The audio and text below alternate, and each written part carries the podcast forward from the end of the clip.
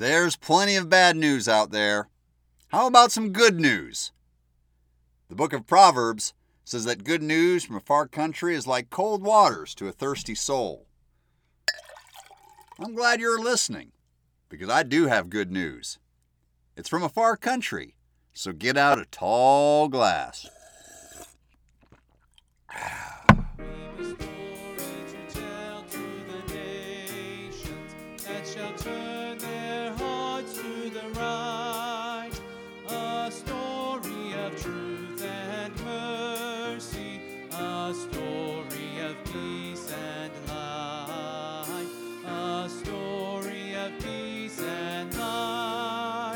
My name is Dean Kirshner, and I'm part of the Ministry of Gospel Link. As you can tell by the name, Gospel Link is centered on the good news of Jesus Christ who He is, what He has done, and what He is doing today. You know, the bad news comes from a broken world. I'm not saying it's not real, but I know that there is another side of current events. There's the church, the body of Christ. This church is not political, and it isn't relegated to a particular part of the world. Gospel Link is committed to strengthening the local church, not only here, but overseas. And that church is growing. People around the world are hungry spiritually, and we are living in harvest days. Everyone loves a good harvest, and it's my privilege to tell you stories about that harvest and the national preachers laboring therein. Today's story comes from the Tamil Nadu region of India. That's southwest India if you're like me and not really up on Indian latitudes and longitudes.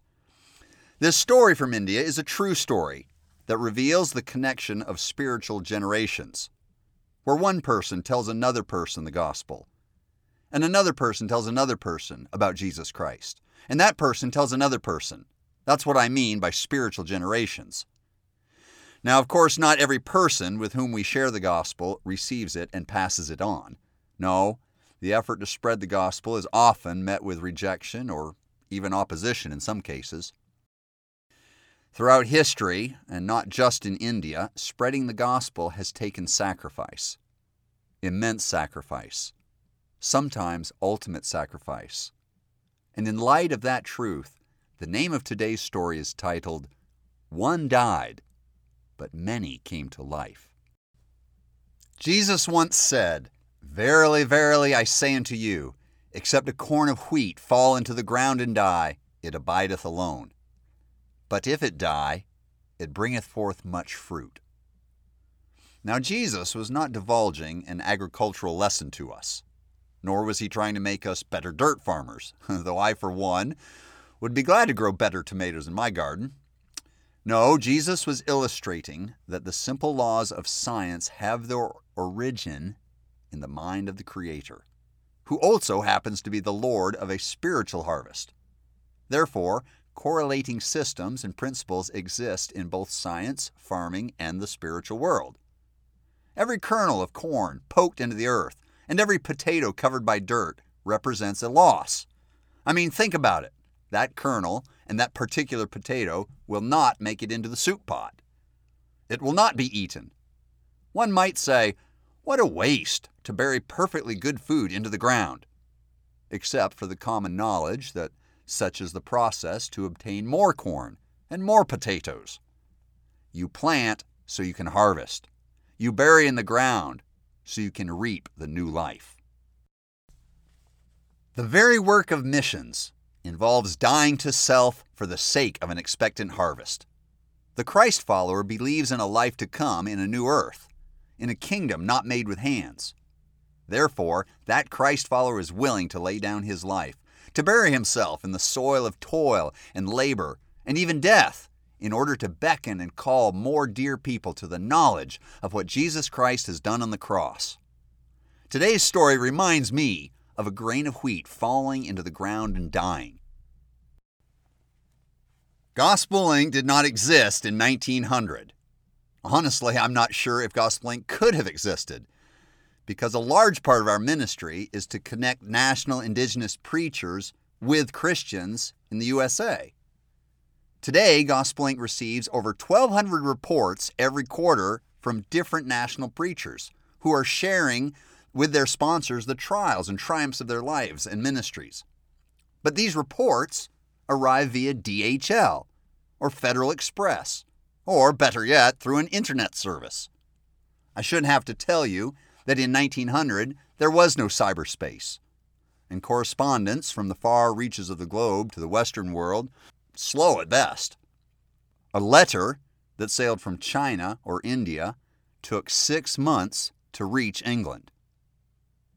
At the turn of the 20th century, it is doubtful if there were 1,200 national preachers serving the Lord in India when Amy Carmichael stepped into that land.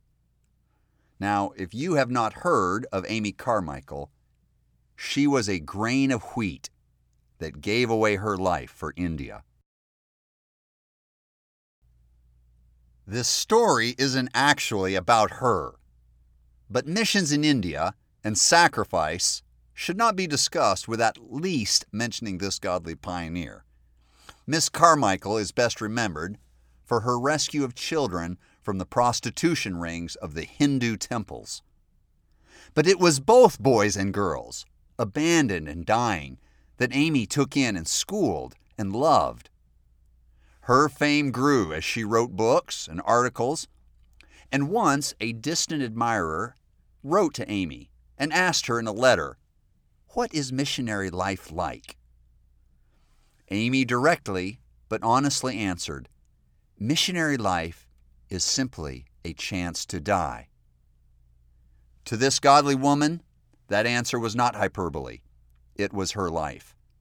But because she had surrendered her own comforts and social opportunities, over 1,000 destitute children in India were rescued through her work in ministry. Today, in Tamil Nadu, the Indian province where Amy Carmichael worked, many churches reside. One of the Gospel Link sponsored men there is named Daniel Abraham. Oh, that's actually not his original name. No, he was born the son of a Hindu priest. And being the oldest son, it would befall him to follow his father's calling in the religious tradition. Pastor Abraham was originally named Murugan, after the Hindu god of war. At six years old, he contracted a disease that crippled him. By the time Murugan was eight, he was a nuisance to his family, both physically and socially. So they sent him away to a boarding school. You can imagine that Murugan's soul was crippled as well taught that one's plights are a result of karma and payment for a former life's evil deeds, India's culture did little to comfort this needy child. Neither did Murugan receive regard or respect at school among the other boys. There were the typical bullies, the typical mockings, the typical cruelty. The humiliation and handicap embittered Murugan. He could only move by crawling on his hands and knees.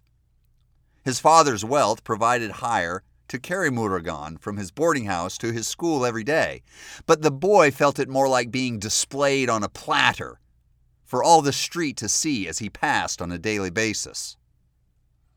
By the time high school rolled around, Murugan had learned his role both as a student and as a cripple.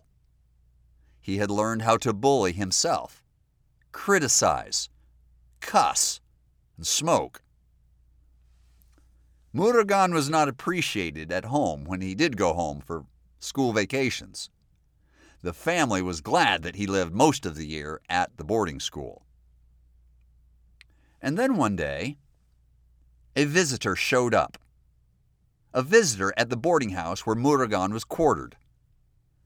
Friendly and kind, the visitor introduced himself. His name was Jairaj. Murugan shrugged apathetically. Jairaj meant Lord of Victory, but it was not an unusual name, and it was difficult to assess what this stranger wanted.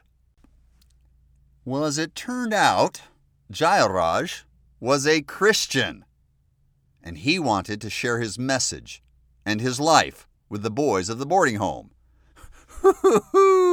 what fun! The boys snickered and glanced at each other furtively. This Christian was a joke. When Jayaraj left, the boys mocked his message and his person. It was a way to get approval and make your peers laugh. An easy target. But Jayaraj was not only a target. He came back the next week. He returned week after week. He was serious about sharing with these boys. Good luck, Jayaraj. Your fight for these souls is an uphill battle against peer pressure, the lust of the flesh, and the grip of ancestral Hinduism in these boys' lives. Oh, how they mocked him. Sometimes behind his back, and sometimes to his face. But Jayaraj was willing to die. Willing to die to his own reputation, to his own respect, to his own image in order to lead these young men to a message of one true God and eternal salvation. Jayaraj noticed that Murugan showed little interest in listening. But, unlike the other boys, Murugan could not easily escape on foot. Jayaraj knew what it felt like to be in need. As a baby, he had been thrown on a rubbish heap to die. Christ Jesus had saved him. And today he wanted these boys to know that kind of love and purpose. Jayaraj began running errands for Murugan, or he would go to the shop and get Murugan some snacks. Jayaraj sacrificed his time and his money for no other reason but love.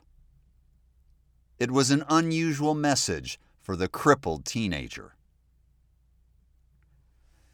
Every Sunday evening, Jayaraj came to the boarding house. He taught songs. He taught Bible verses. He developed personal relationships. Murugan was Hindu. Remember? His father was a priest. His grandfather had been a Hindu priest. He was not interested in Christianity at all. Jayaraj fasted and prayed for this boy for two years. In Murugan's last year at school, Jayaraj came to him one day and pleaded with the boy to accept Christ Jesus. Murugan, can you only say these words? Can you simply state, Jesus, you came to earth for me. You died on the cross for me. Murugan stared at this crazy, persistent visitor who was now a friend. Slowly, Murugan nodded. I can say those words. And slowly, the crippled soul with the crippled leg spoke Jesus, you came to earth for me. You died on the cross for me. And as he said those words, the tears involuntarily came.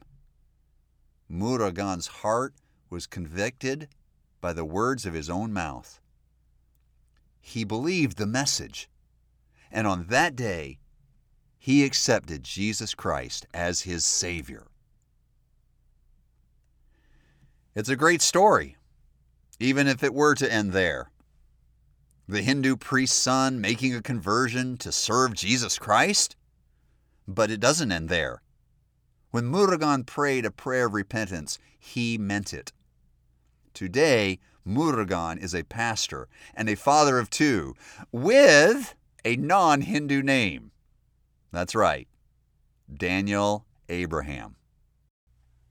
He is supported through Gospel Link today. That's how I know him. And since he has been supported through Gospel Link, he has planted 14 churches. You see, after his salvation, Daniel Abraham visited the Dohnavur Fellowship. And there they prayed for him. A week passed, and he woke up at his house, and to his amazement, he could walk. His soul was new, his destiny was new, and now his legs were renewed. No wonder he sought a new name. A new name, healed legs, and a forgiven soul. My friends, that's good news. Oh, and if you didn't know, the Dohnavur Fellowship is the name of the ministry where Amy Carmichael used to serve. Jayaraj, the missionary, the national preacher who had sacrificed to visit that boys' boarding school, the man who had given his time and money to reach mockers and scorners, and cripples like Murugan. That man was one of those abandoned, castaway babies who had been pulled from a rotting dump and placed in the arms of Amy Carmichael. Jayaraj is no longer here today, but when he passed away, more than 1,000 Christians who had come to trust Christ through this man's self denial and tireless sacrifice attended his funeral. Daniel Abraham was one of them. And Christ's great kingdom shall come to earth, the kingdom and. If you are familiar with Christian history in India, you surely know about Amy Carmichael. Elisabeth Elliot wrote her biography titled A Chance to Die. If you are interested in missions in India today, you could support a national preacher like Daniel Abraham through Gospel Link. There's a lot of political pressure and cultural persecution today in India, and the past few months have seen the crippling of COVID 19 ravage that country and its people of all levels.